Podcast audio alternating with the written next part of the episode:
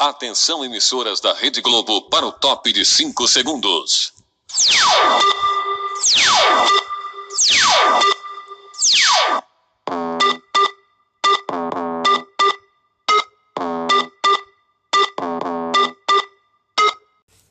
E aí, galera, tudo bem com vocês? Meu nome é Murilo e o roteirista do podcast se chama Demetrio.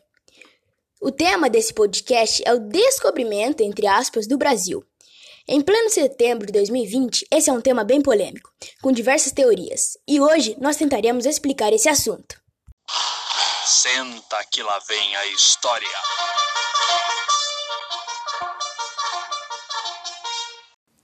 Primeiramente, devemos saber o que é mercantilismo. Mercantilismo é um conjunto de práticas econômicas desenvolvido na Europa na Idade Moderna, entre o século XV e o final do século XVIII. Uma das práticas mais importantes do mercantilismo mercantilismo é o metalismo. Metalismo é uma teoria da Idade Moderna que assimila o acúmulo de metais preciosos, como ouro e prata, à riqueza. O metalismo tem um papel muito importante no descobrimento do Brasil. Uma das teorias da chegada dos portugueses ao Brasil é que houve uma tempestade que desviou a trajetória dos navios. Uma prova que eles não sabiam que chegariam à América é a própria nomenclatura que Cristóvão Colombo, um dos descobridores do Brasil, usou. Ele chamou os nativos de índio, pois seu verdadeiro objetivo era chegar nas Índias.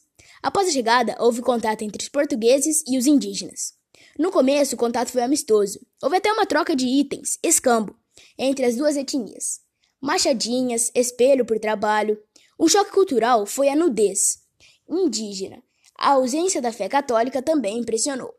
A antropofagia dos Tupinambá foi algo que chocou os portugueses nos contatos seguintes e foi combatida.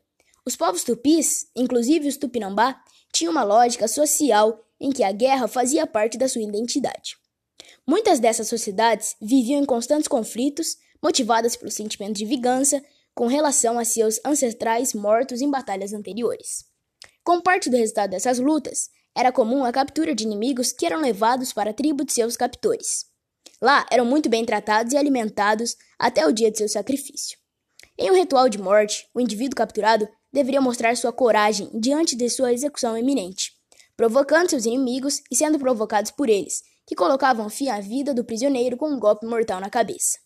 Em seguida, seu corpo era cortado e preparado no fogo, e toda a sociedade, incluindo mulheres e crianças, ingeria o inimigo executado.